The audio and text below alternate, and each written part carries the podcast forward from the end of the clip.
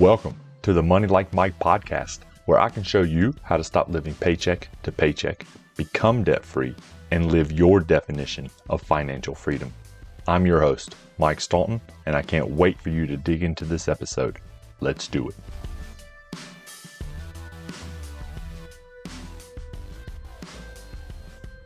Today I'm talking with Captain FI.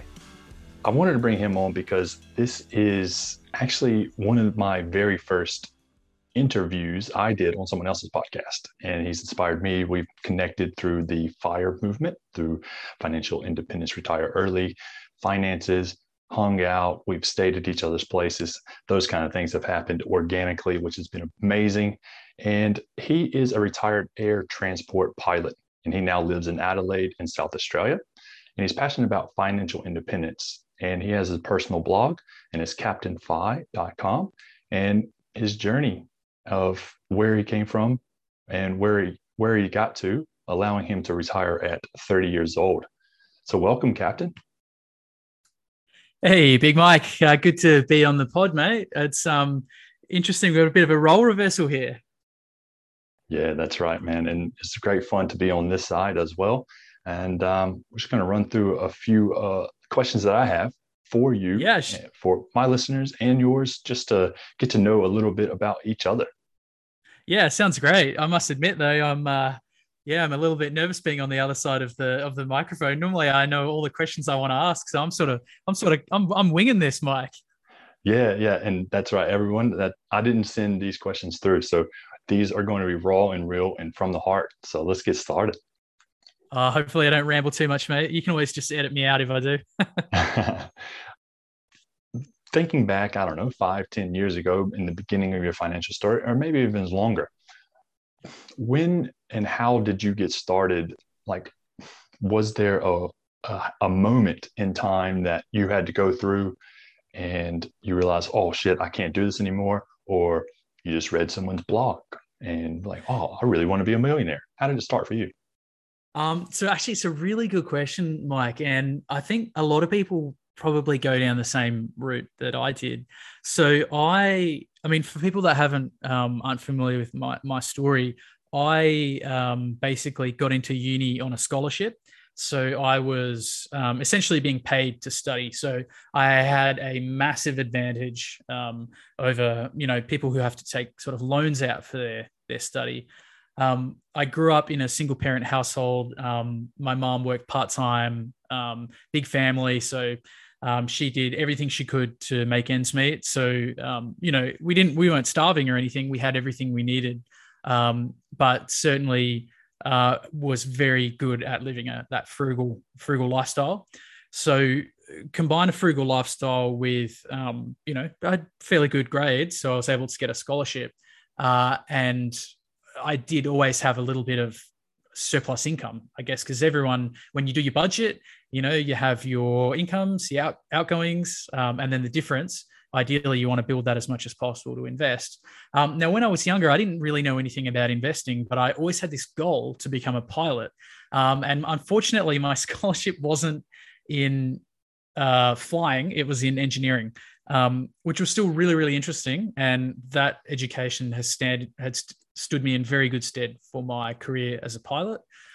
However, it was quite expensive. Um, so I basically threw all my money, uh, and the tally is somewhere north of 350,000 bucks.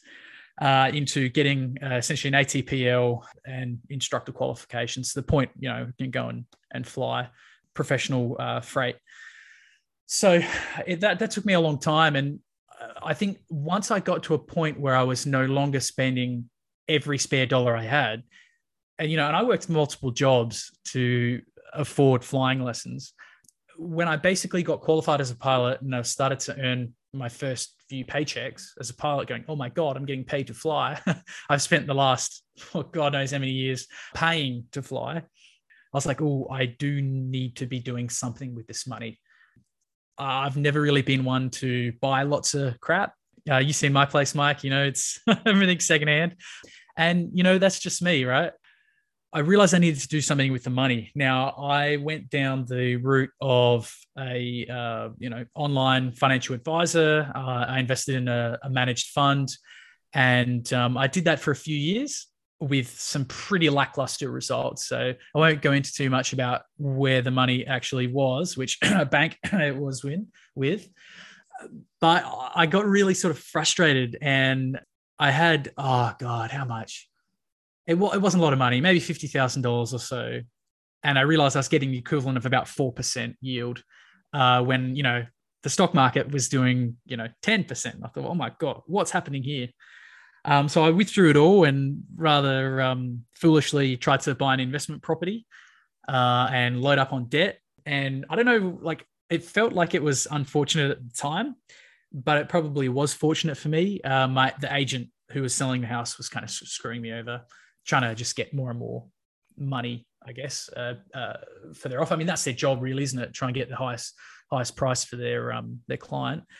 Um, but so I got really frustrated at that. So I was, you know, I was really frustrated at, um, at managed funds with bank. I was really frustrated at trying to do property. I had no idea what to do. Uh, and so, you know, I picked up, I think it was a, a, copy of the Barefoot Investor and had a read, had a read it barefoot. Uh, and that was cool. That sort of showed me a bit more how to manage money and cash flows and everything, which was great. But it was a bit lackluster in terms of actually how do I start investing. Um, so it really got me down the rabbit hole. I joined the blueprint, the barefoot blueprint, and that that was actually awesome. Like, you know, I used to give him shit because he would say, Oh, you can't beat the market, don't try and pick stocks. And then the blueprint was a stock tipping newsletter. Um, but I learned so much from that. So I'm actually really, really thankful to Scott Pape and you know his franchise, the Barefoot Investor, really taught taught me a lot of basic foundations about money and it really switched on a bit of a passion for me. I don't know whether it's uh, my Scottish or my Chinese heritage, but you know, uh, I love anything to do with money. You know, I love getting the best deal. I love managing my money coming in, coming out. So having some, I guess, joining a group of people uh, that were interested in money, it was like great. you know, this is like I found my hobby.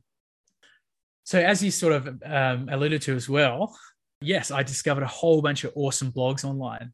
Mr. Money Mustache, Mad uh, Fientist, Go Curry Cracker, uh, Ramit Sethi, JL Collins, awesome. Um, Dave Ramsey, awesome listening to his show.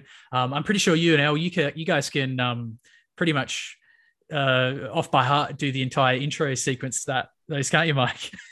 yeah, that's right. And man, I appreciate all that. Like everything you just gave us was yeah. all gold. There's so much gold in those yeah. things. And and man, I started with Dave Ramsey. Yeah, you're spot on. Yeah. And Scott Pape, I, I appreciate as well uh, here in Australia and his um, his nine steps of building wealth over time.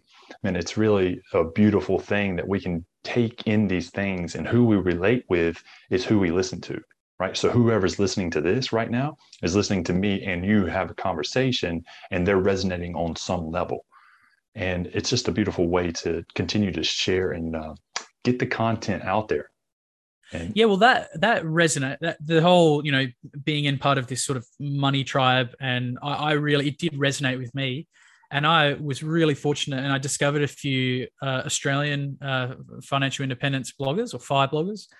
Probably one of the most influential ones for me was um, the aussie firebug you know he runs an awesome um, podcast uh, you know, email newsletter, writes monthly updates. And he was really who inspired me to put my money journey up online.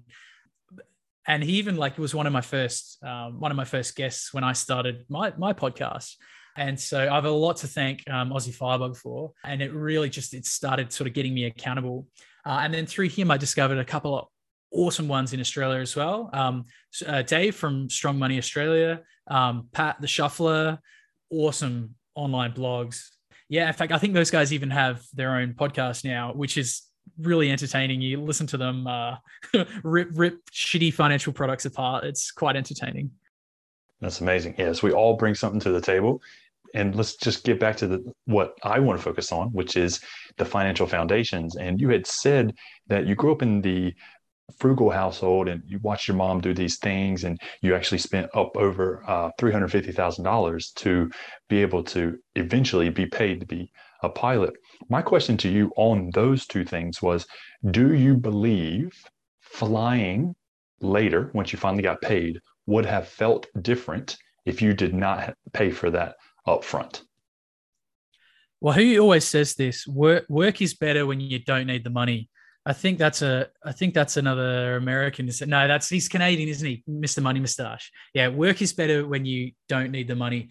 Look, it's a really interesting one, mate. I love flying. Okay. And don't tell my old boss this, but I would have done it for free.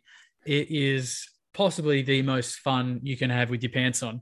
Um, or maybe I have to edit that out, I don't know if we're allowed to say that on the air. Look, I really enjoyed my flying career and some of it was really hard work. Look, I'm not going to lie, like waking up at 3 a.m. or being still awake at 3 a.m., flying through the night, you know, those circadian lows.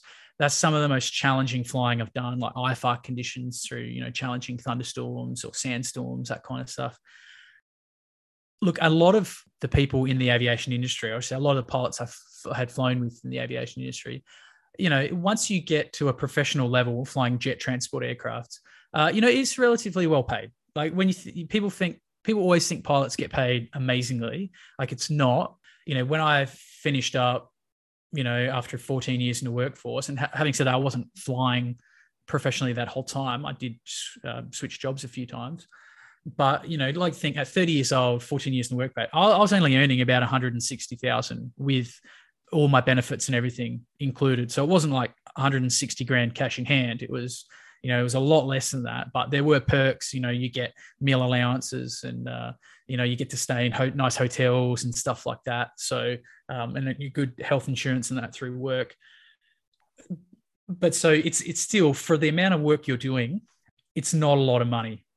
I think if you wanted to go and earn money, you would just, you know, start a website, or maybe you would learn accounting uh, or become like an actuarian or something. Uh, you know, there isn't a lot of money to be made in aviation. It's probably something more that you have to be quite passionate about. Uh, it's something you really, really want to do.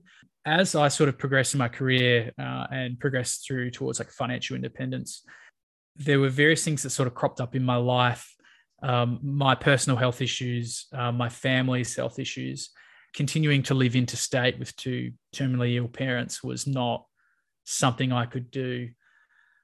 And so I was very, very fortunate, I guess, in that I had set up some solid money foundations. You know, we're talking 10 years ago, 15 years ago, that meant that now at 30, yes, I'm able to step away from the workforce and be with my parents. As you know, as I said, I've got into running my own blog uh, and podcast and that's again because I'm passionate about money. It's really, really love the whole financial independence, everything it stands for. Um, but I sort of stumbled into running other websites as well. So, uh, interestingly enough, I have a website on aviation. Um, I also love gardening, so I have a website on gardening, uh, and you can actually make quite a, a decent income from running websites passively. So, I guess am I still am I retired, quote unquote? Maybe yes, from flying. I still tinker a little bit with the websites, so it's a very long, long answer to your question. If I didn't have the money, yes, I would still be flying, and I would be sacrificing my family uh, and my relationships for that for that job. So, yeah, work is different when you don't need the money. Yeah, um, I'm with you, man. Uh, I agree, and that's as you were telling that story. That's how I was kind of going to tie it all back in together. Because if you would have been in a position of let's say you took out $350,000 in loans just to be able to fly, then you start flying and get paid instead of having the feeling of, oh, what do I do with this extra money? You it would have to go back to that loan of whoever gave you the loan. It could be the government, student loans, whatever that is. And it gave you choices, right? I know this now. Uh, you know this now, and how we continue to evolve and improve and learn and grow and contribute you were able to do that through flying. Now you've taken a step back because of your personal health issues, uh, your family's health issues, other reasons as well. And I know your story a little bit more than most, I think, is you are also planning for the family and the kids and the acreage and the build and to be there full time. And that's what the beautiful thing about the whole fire movement is, in my opinion. But that's why I came back and created this season of Financial Foundations because If you can't control you, if you can't tell your money where to go, if you can't get out of debt and stop living paycheck to paycheck, then you don't get to have these options and do yeah, the things abs- that you really want to do. Absolutely, Mike. The a- assets and passive income give you options. Debt takes options away. Yeah. Yep. I love that. Now, you know, and even I was going to say, even even even in Australia, you know, we said there's the two, well, the well, the, the three major religions in uh, in Australia. What is it? Uh, Christianity, Islam, and property. um, everyone's like, yeah, let's go, let's go get a million dollar uh, loan, bank loan for an investment property. And, and you know, okay, there are smart ways to structure debt, but you don't need debt to become financially independent. And I did not use debt to become financially independent. I do have about three hundred and sixty thousand dollars of debt uh, against an investment property that I've built, and that stresses me out all the time, man. like uh, I go, I need to make sure that I have income to service that debt. Otherwise, I got to sell that property, and if the market goes down, and the bank wants their money, and I can't service the loan, I'm going to be forced to sell that property. So, quote unquote, smart debt or good debt uh, can can restrict you as well. You know, I've got loads of friends in the aviation industry who have, uh, you know, uh, port- property portfolios with, you know, nearly a dozen uh, properties in them. You know, they're earning two hundred thousand dollars, but they can't leave. They can't leave their job uh, until they sell those properties. Yeah, and that's why that's what you've heard throughout this podcast. That's what you always hear me say for the rest of my life. I've been debt free for ten years now. At this point in time, and I will never go back because of the feelings that are associated with that. Now, I know there's other people that do believe in good debt, bad debt. Me personally, I don't believe any good any debt is good debt. Now, that's my views, and you may be opposed to that, and that's okay. This is my life. This is why it's called personal finance because each of us are individuals. Each of us are personal. Now, I wouldn't take it as far as the people that you just described of having 12 properties and making $200,000 a year, yet they can't leave because they're still living paycheck to paycheck because of all of those loans that they have to continue to service. And man, thank you for sharing that story. And hopefully that opens up a, a few people's eyes of instead of having 12, just have two paid for or, you know, one paid for, whatever that means. Get rich slow is what I want to share with others.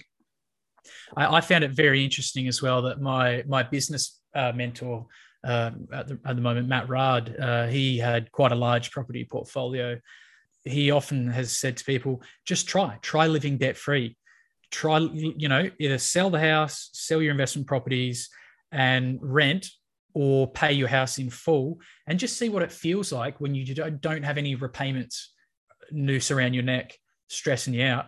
And uh, you know i don't know how much i should really say uh, about matt. I don't know how much he wants me to talk about but you know he's certainly in a position where he's not holding debt anymore. He's um, he's told me that he is now more interested in things like real estate investment trusts rather than um, individual properties with a mortgage with a bank because he's just sick of dealing with the banks. You know, and th- this is someone who's very, very uh, wealthy and and very uh, influential and successful uh, in business. And if and if he's at that level and he's saying he doesn't want to deal with the banks, then it's worth worth at least considering listening yeah. to. And, and I agree with him. I don't even know him, but I agree with him because just try. I, t- I teach my clients, just try, get rid of the credit card, you know, for three months, six months, whatever it is. Try it. And then take the next step. Try being debt free.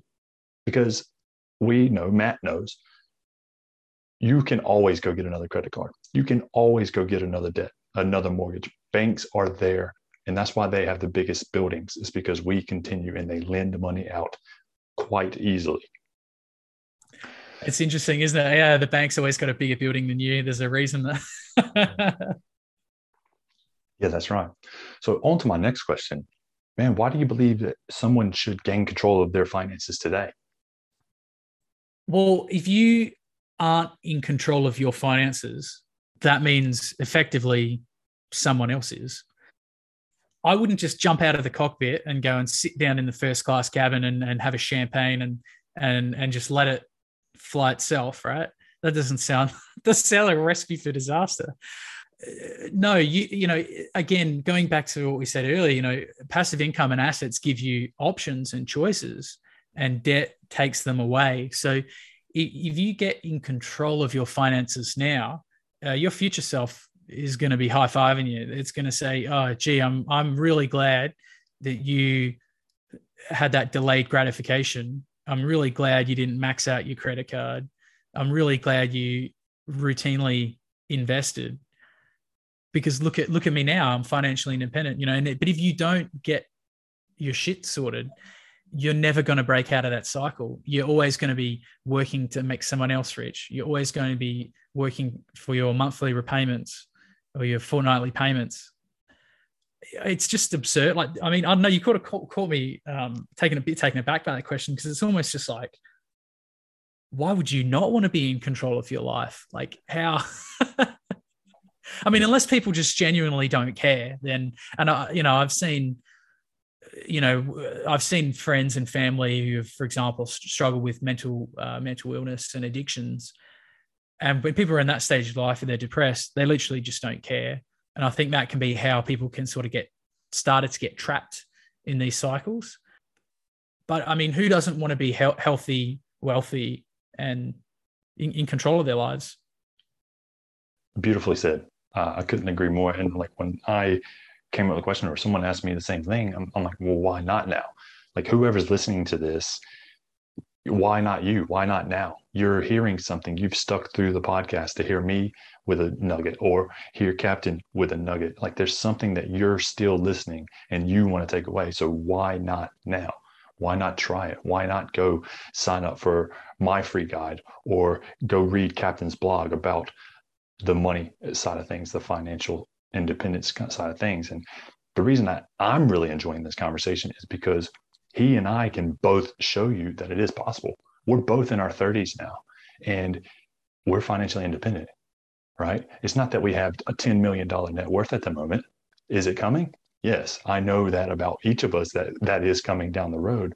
But for us right now, we've reached a level of wealth, confidence, and control we both know we're both frugal, but we also both can look in the mirror and tell ourselves no, right? Captain mentioned he had everything in his house was secondhand. That's how I live, right? Very minimalistic style. And why? Why is it for myself? The reason is because it's opportunity cost. That's less money for me to invest. That's less money for me to go and travel with. That's less money for experiences. That's what brings me joy. So if you're listening, answer this. Pause it right now. Answer this question what brings you joy? Is it fortnightly repayments? Is it living paycheck to paycheck?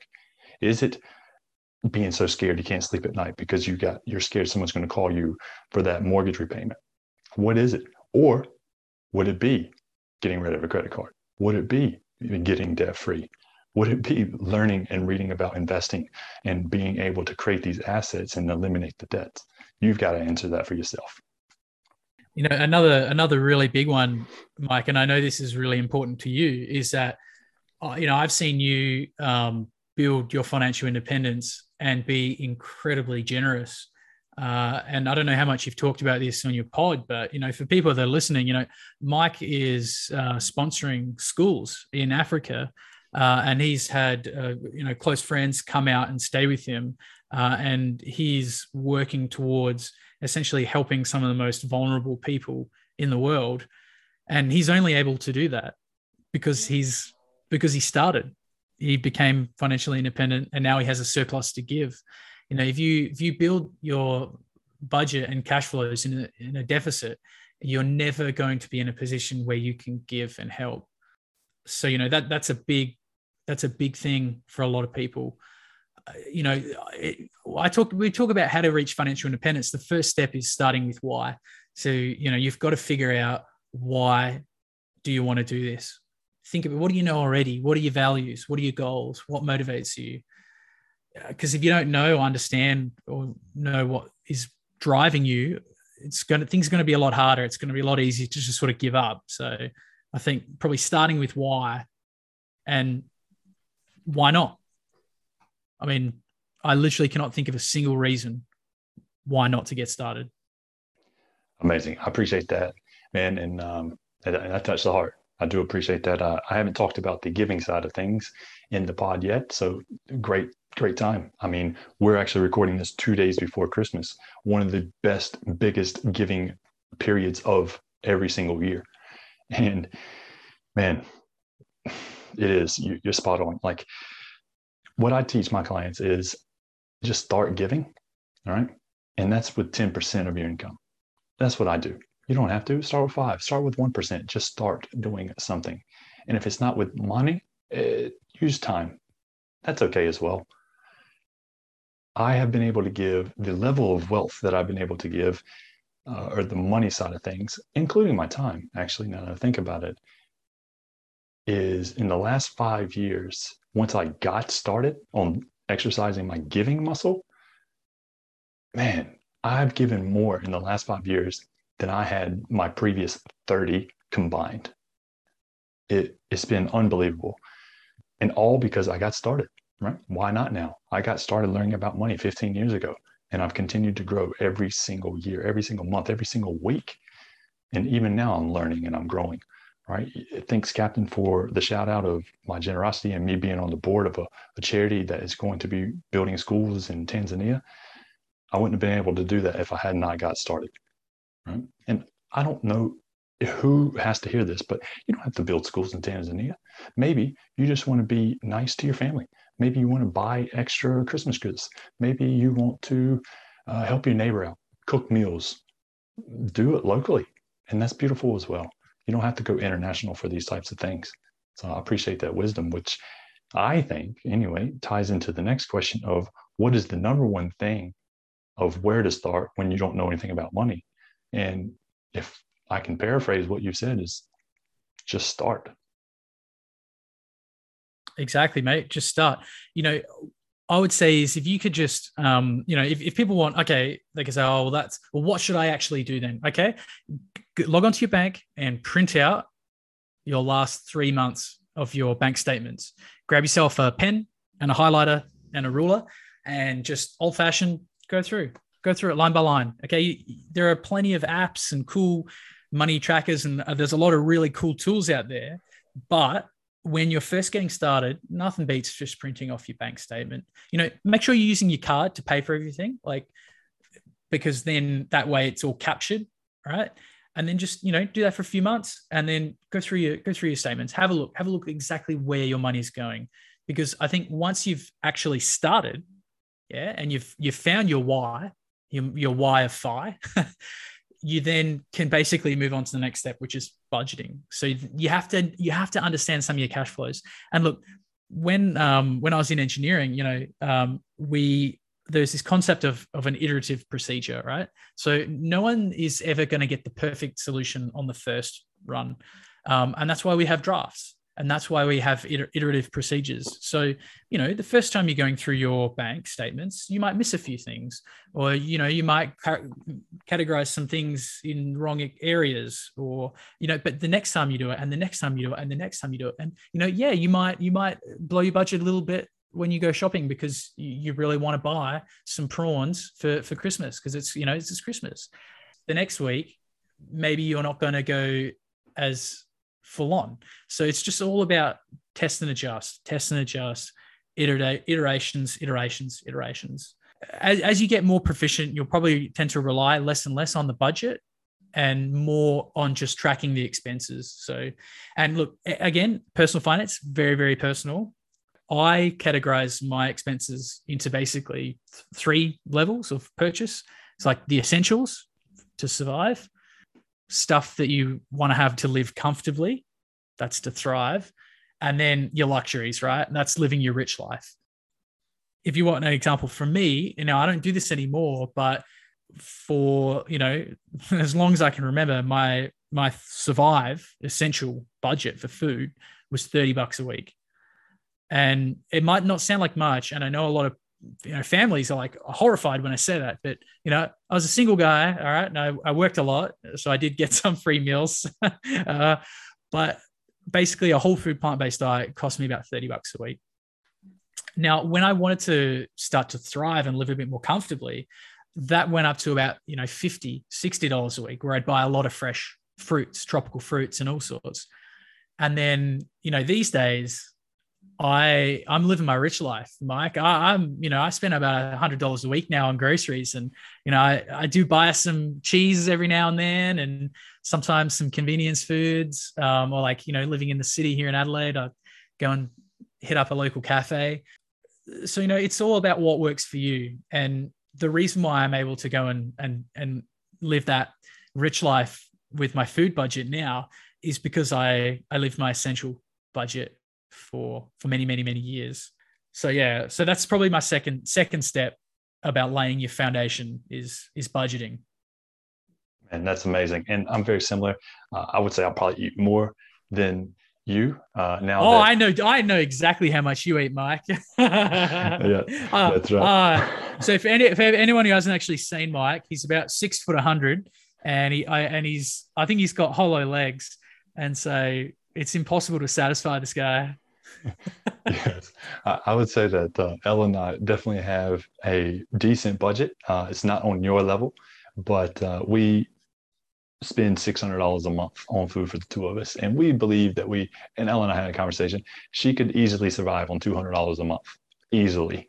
So I'm eating $400 a month of our budget. So yes, I, am with you. And I, I, appreciate you sharing that. You know, you went from $30 a week with, yeah, okay, meals, some meals were provided at work. Then you mm-hmm. graduated to $50 a week and now 100. So I want you to hear if, oh, I could never live on $100 a week on home food. Bullshit. Captain and I have both done it. I've both both of us have been through those seasons. It is possible. I mean, you even mentioned that you had a you love the garden. You had a garden block. I know you eat from your garden, Captain, and someone else can do the same. It's not impossible. So don't tell me you can't eat on a $100 a week. It's bullshit. We're telling you you can. It is possible. Now, is it forever? No. Captain just told you he went from $30 a week to a 100 right? That is three times he's increased his, his food budget. That's beautiful. We're not saying this is forever. It's temporary to meet a goal. Right? Your goal may be to get out of debt. Captain's goal was to become financially independent. Right? Whatever that goal is, you can do it as well. Now, this leads me to the final question and be as open as you want to be. I know you're quite open on the blog, but would you share where you are now or share where as much as you're comfortable sharing with the audience of how you went from $30 a week in food to 100 and what's happened over the last 10 or 15 years? Yeah, absolutely. So um, I kind of mentioned uh, earlier how I'd sort of changed lanes a few times, sort of was investing in this managed fund, which sort of, as it turns out, was quite high fee. Um, you know, tried property, tried to get investment property, and it didn't sort of didn't work. Well, once I'd laid my basic foundation and I had surplus income, I, I actually started stock picking. You know, shock horror, dun dun dun. Oh, this was so silly. Like, I bought nearly thirty thousand dollars of a stock because I read in this newsletter that it was a buy, and it was called AFIC, the Australian Foundation Investment Company. I think it. And um, as it turns out, it's what's called a listed investment company. It's um, you know not not a bad way to invest. You know, I'm, I'm not endorsing it or or recommending or not recommending it. I held it for a number of years. But when I first bought it, I had no idea what I was doing. I thought it was actually like a concrete manufacturer, like like a cement, like, oh, they're the foundation investment company. So maybe they, you know, they build all the foundations for all the buildings. Like I had no idea. And I, I look back and I think I was so silly and naive. And I can't believe I just made a huge investment without doing proper due diligence.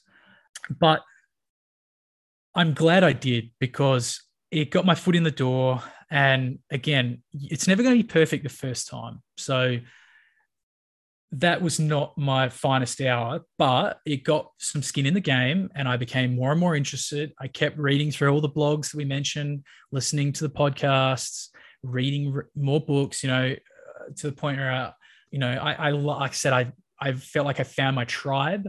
I was really passionate in learning about money. I have sort of read over a hundred books on personal finance and, you know, some people like oh, their eyes glaze over and they go, Oh, I couldn't think of anything worse But for me, I was like, no, no, I, I have some skin in the game. I'm an investor now. I need to learn how this works. So it was really just throwing myself at it, basically jumping in with my two left feet. So AFIC, it, as it turns out, pays, you know, like a dividend. And I can't remember how much my first dividend from them was. It wasn't a tremendous amount of money, but you know, I think it's you know usually around three or four percent. So whatever that is, maybe it was like five hundred dollars or something. And I was like, I was chuffed. I thought it was that, that was like it rewired my brain, Mike. I was like, I just got free money for doing nothing. And so as I um, slowly, incrementally learned a little bit by little bit by little bit. And you know, I am not an expert. I am not a guru. Okay, I am just a like a just a dude. Like, yep, I had a professional job. I didn't have any formal training or qualifications with money. Basically, making it up as I go along. Had a blog where I basically explained what I'm doing because uh, you know the old adage: if you ask for help, people, you know, most people ignore you. But if you post something that's wrong, oh, they'll be super quick to correct you. Right. So I was posting all of my money mistakes, all of my money moves. And essentially I was getting like free critiques from like financial advisors online. I was like, hell yeah. But mate, it just it was just years and years of of slow incremental uh, investments. You know, these days I now focus on exchange traded index funds, uh, which are you know, and and sort of low cost uh, managed funds through through robo advisors, and you know talk all about it on the blog. Um, and I basically publish all of my investments, all of my money moves.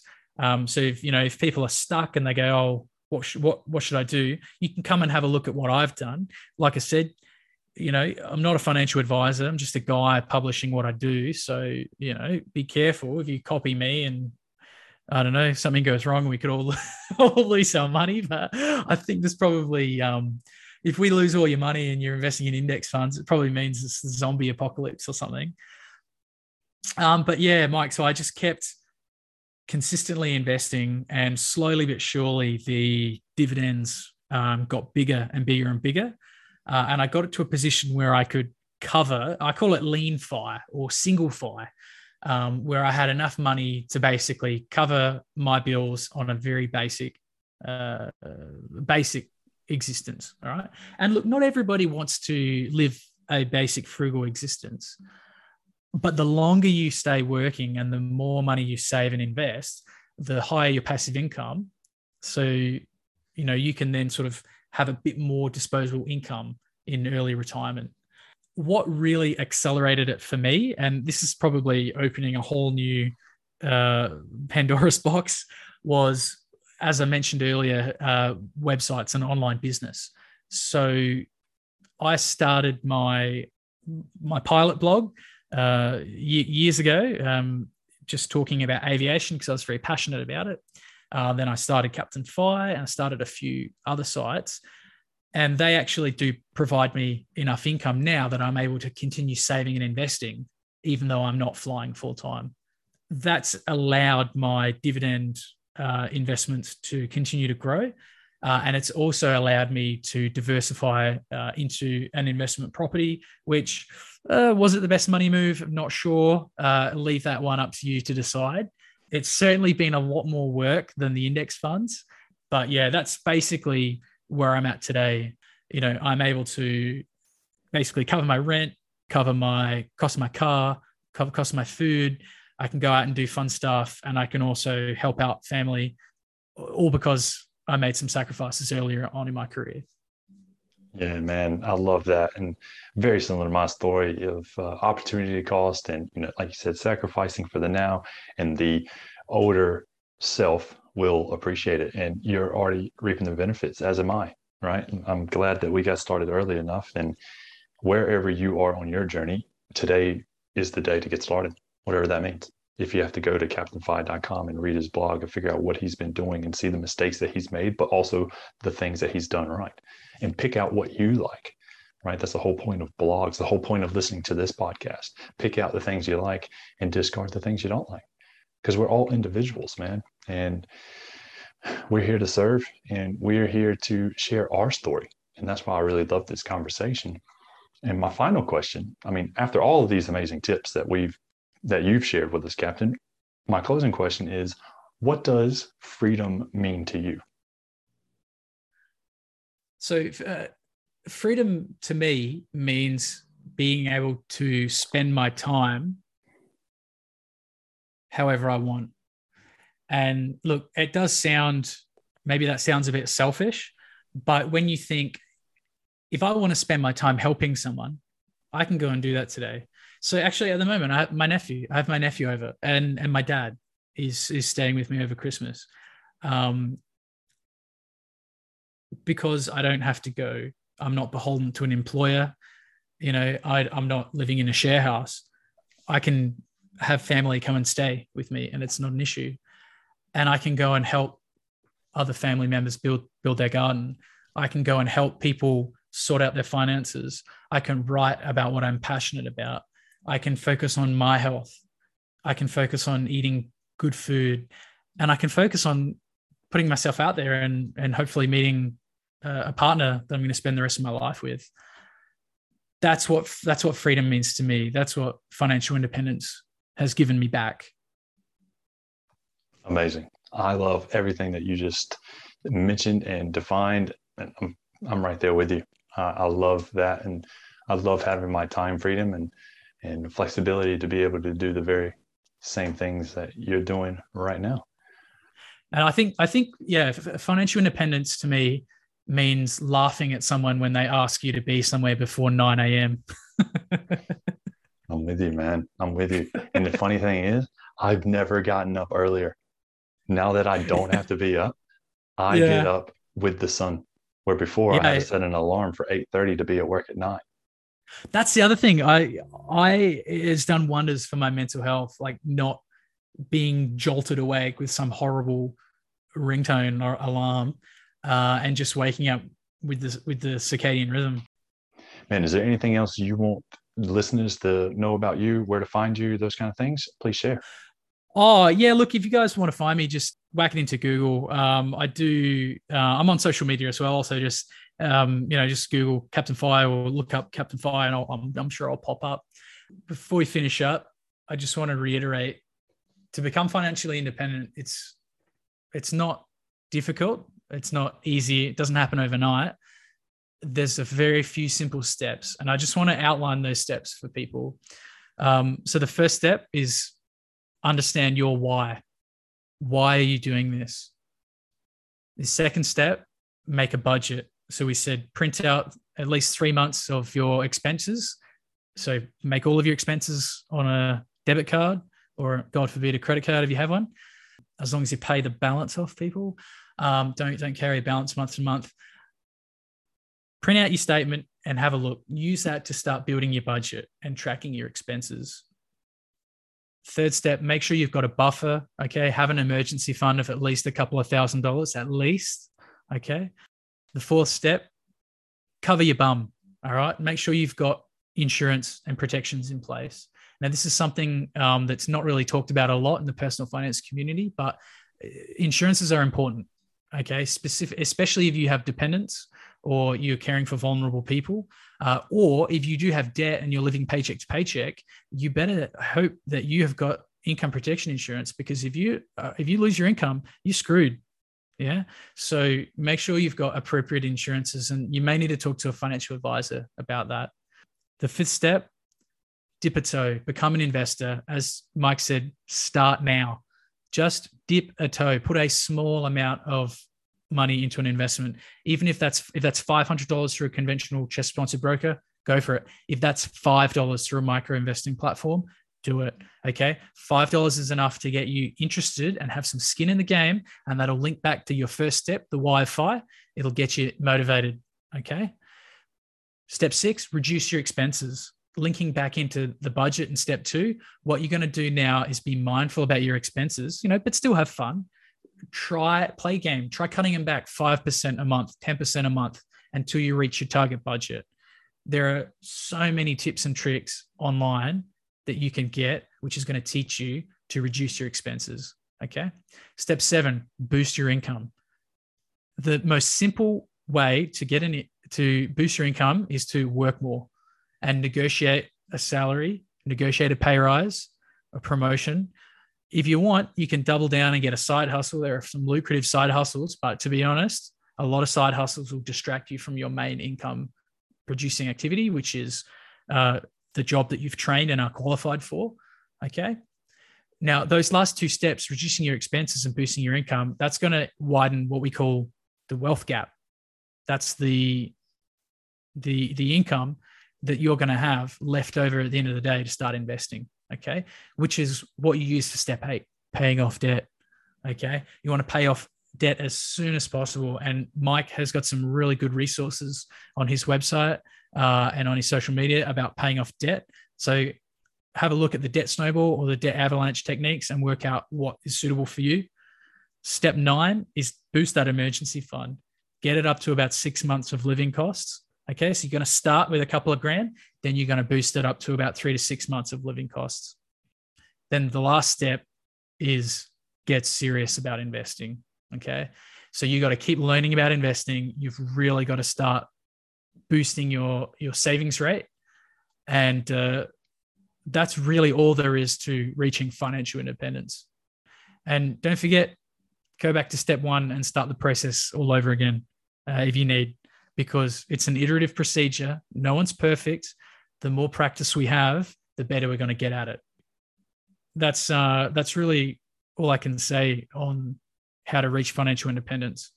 Mike, uh, I'm really thankful that you've um, invited me onto onto the pod today, mate. I really hope um, your listeners have have got something out of it, and it's always good to have a chat.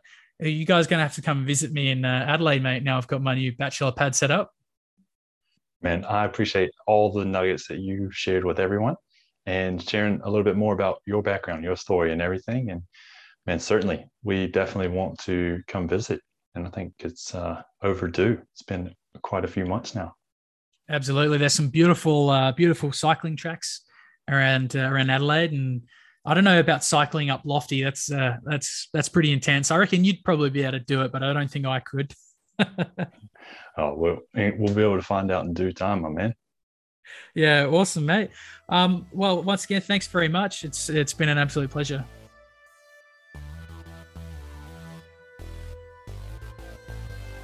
Thanks for listening. If you enjoyed this show or found value in this episode, the number one thing you can do is subscribe, rate, and review this podcast.